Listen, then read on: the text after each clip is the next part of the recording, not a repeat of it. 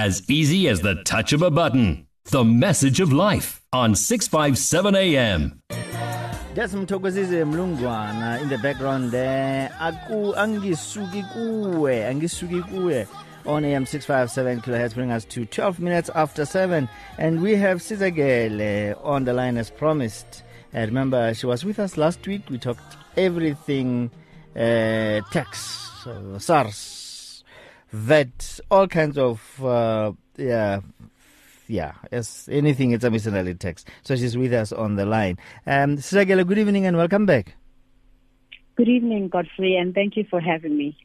It's a pleasure, madam. It's always a pleasure to host you and knowing for sure that you're going to equip and empower and enlighten uh, the listeners of Radio Pulpit. So we are continuing with uh, uh, this whole thing of SARS and tax. And of course, uh, if you can please take us back to some of the things um, that we discussed last week. I know that we are not able to uh, like go into the details and exhaust the whole topic. That's why we're having a part two of it. So if you can please uh, take us back to a few things that we, we highlighted, um, the highlights of last week, and then go straight to what you have in store for us this evening.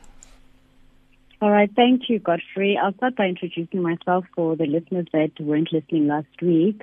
Um, by way of introduction, I'm Sizakele Ngwenya. I'm a qualified tax advisor, and I specialize in indirect um, tax. I'm an indirect tax specialist at Absa Bank by profession. I have eight years worth of experience, and I am a registered member of the South African Institute of Taxation. So I studied tax and I studied BCom accounting with an um, honors degree in tax. I specialize in tax. So tonight I will be taking you through one of the taxes which I believe has the potential to grow the economy of this country, which is value added taxes. Last week we touched on a few principles um, of the VAT Act and how it affects businesses and which businesses should register for for VAT. So I just want to start off by saying in South Africa we have different types of taxes and these taxes are levied based on your income, wealth and consumption. So the tax base would either be your income, your wealth or your consumption. So it is imperative that one understands that various taxes exist to tax various tax bases. So the tax that I will be talking um, to this evening is value-added taxes, which is a tax on the consumption of goods and services, not your income tax, which is a tax on your income. So, for instance, employees are taxed on their remuneration by way of um, pay as you earn, um, and that is a tax that is collected by the employers. Um, when you donate goods, you pay a donation tax on the value of the don- uh, goods that you've donated. So there are various taxes that exist in our South African legislation, and tonight I will be dealing with one of those taxes, which is um, VAT. Value added tax. Yes, value added tax. Okay, if you can maybe please uh, elaborate with regard to what is it all about and how important is it um, to us and uh, to the country in general or to people in general? Thanks, Godfrey. So it's important to understand that value-added tax is an, an indirect transactional consumption tax, which means that it's a tax on the consumption of goods and services that are provided. So businesses that are required to register for VAT will collect these taxes by adding it on to the price of the goods and services that they provide to customers. So the purpose of this tax is mainly not to tax businesses per se, but to tax um, end users, meaning your customers. So that's why it's important for businesses to understand whether they are required to register for VAT or not, because if they are required to register for VAT, they shouldn't actually be paying um, VAT. So the VAT that they pay to that, that they pay when purchasing goods and services, they can claim back from SARS. So um, just to um, put it out there, that is mainly um, a tax on individuals and not um, businesses per se. Which businesses can and can you know, like tax people, and which businesses are not supposed to uh, pay? I mean, demand people to pay, or ca- people cannot pay tax when they buy from them or when they do business uh, with them. That's a very good question, um, Godfrey. And I'll touch, um, I'll just um, touch on what we spoke about last week. So, as a business, it's important to identify which services you supply because there are certain services that are exempt in the VAT Act.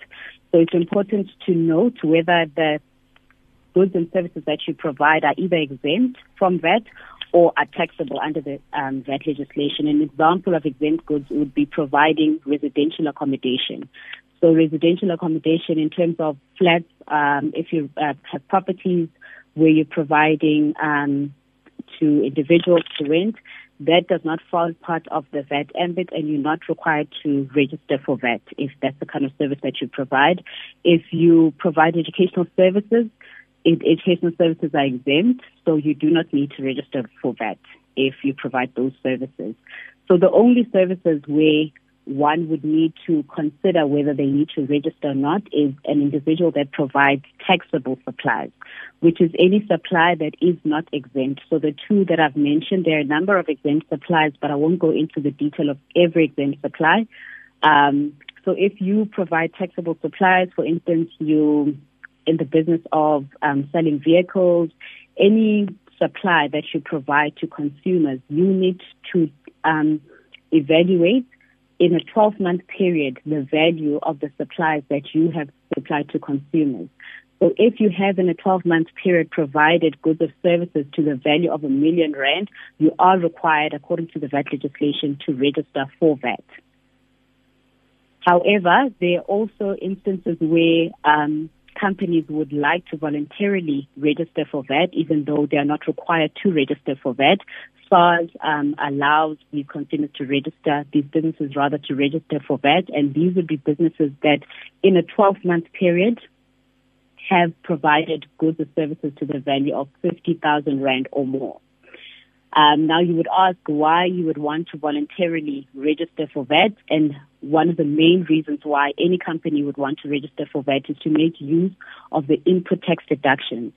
So at any point where a company purchases goods and services and pays um, VAT on those goods and services, if they are a registered VAT vendor, they are allowed to claim the VAT that they've paid as a deduction and SARS will pay that out as a VAT refund.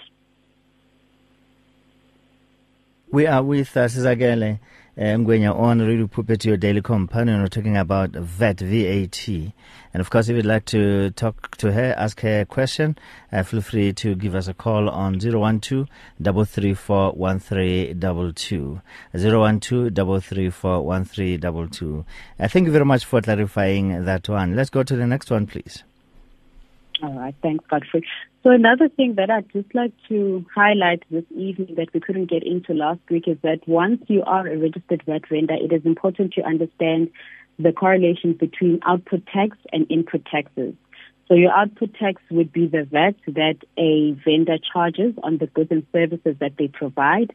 That is the amount of VAT that they need to pay to SARS. And input taxes would be the VAT that they can claim from SARS, from the goods and services that they have purchased, um, which will be exclusively or wholly for the purposes of making taxable supplies. So the um, goods and services that they'll be using in their business.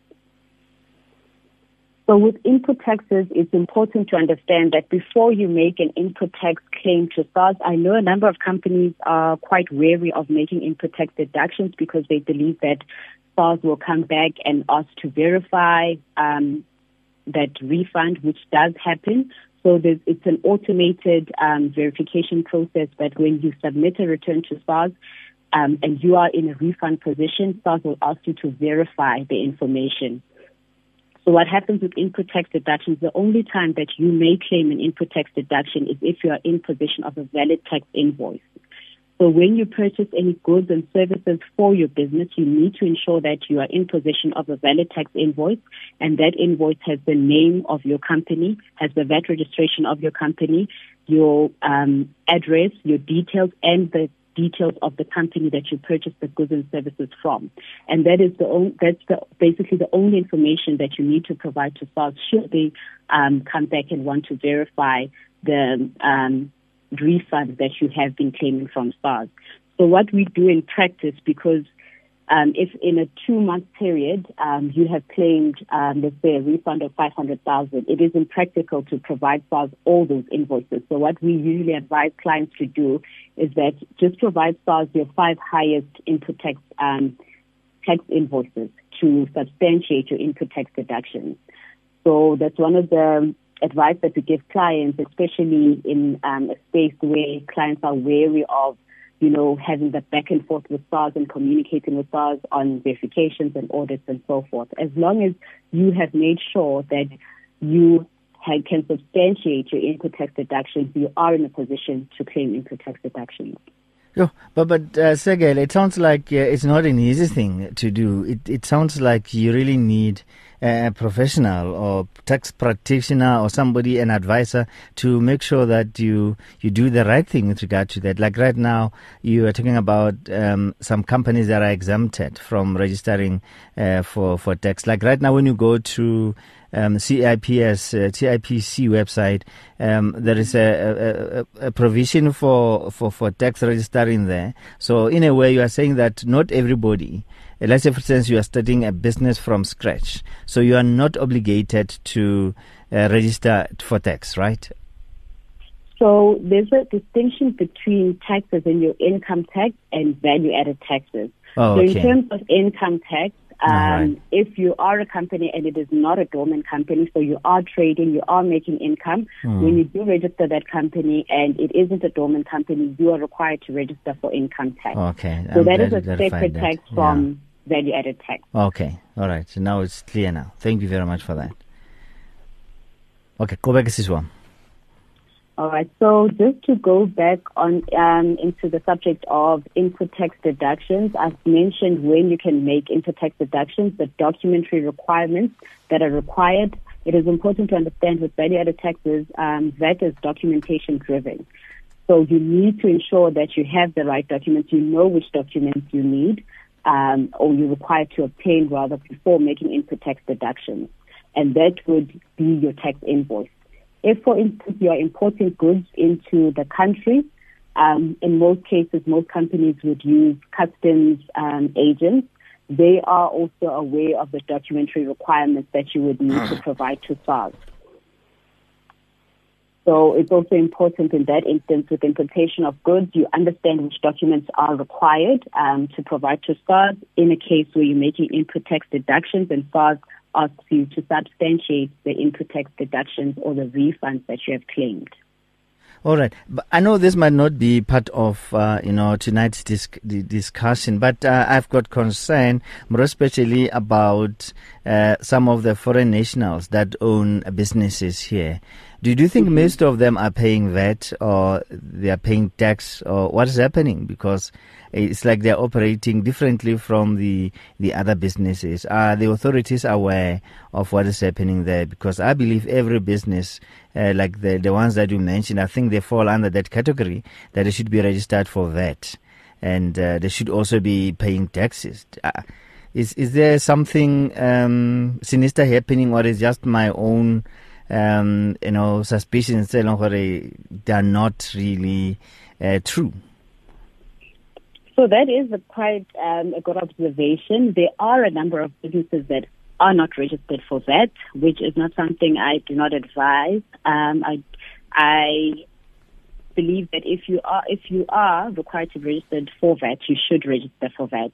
There are, however, a number of companies that do not register for VAT, that do not register for income tax, and SARS is constantly beefing up their systems to track these companies. And what does happen, and it is quite detrimental, is that um, as soon as SARS is aware that you should be registered, for instance, for VAT, they look at the date that you should have been registered. So if, for instance, they um, they it comes to their attention that in 2022 you should, um, there is a company that isn't registered for VAT. They go as far back to check when exactly you should have been registered for VAT. So if, for instance, you should have been registered for VAT from 2015, all the goods and services that you provided from 2015 till 2022 will be deemed to have been um, a VATable supply. So even though you didn't charge VAT because you weren't registered for VAT, SARS will want the VAT for um, the goods and services that supplied from that date to the date that they actually um, sub, um, issued you with the, uh, a letter to say that you should be registered for VAT. So it is quite detrimental because there are interest and penalties that are levied where um, companies and individuals are non-compliant.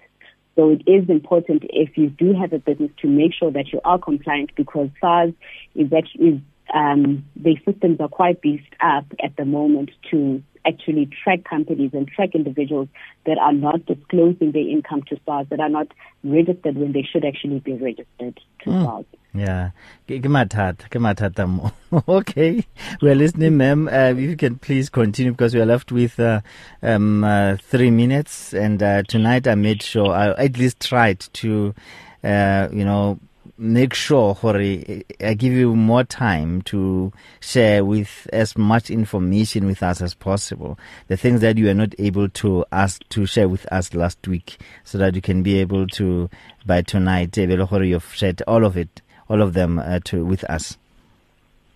Thank you, Godfrey. I think what I will um, conclude on, um, as I was talking about the input taxes that companies may claim from SARS, it is important to note that there are three events where you may not make an input tax deduction, as in there are three goods or services that if you acquire, even if it's related to your business, you may not claim an input tax for. It is completely prohibited.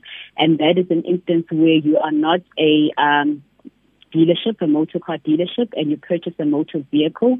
So if you purchase a motor vehicle, you may not claim the input tax of that motor vehicle, even though that motor vehicle will be used um, in your business.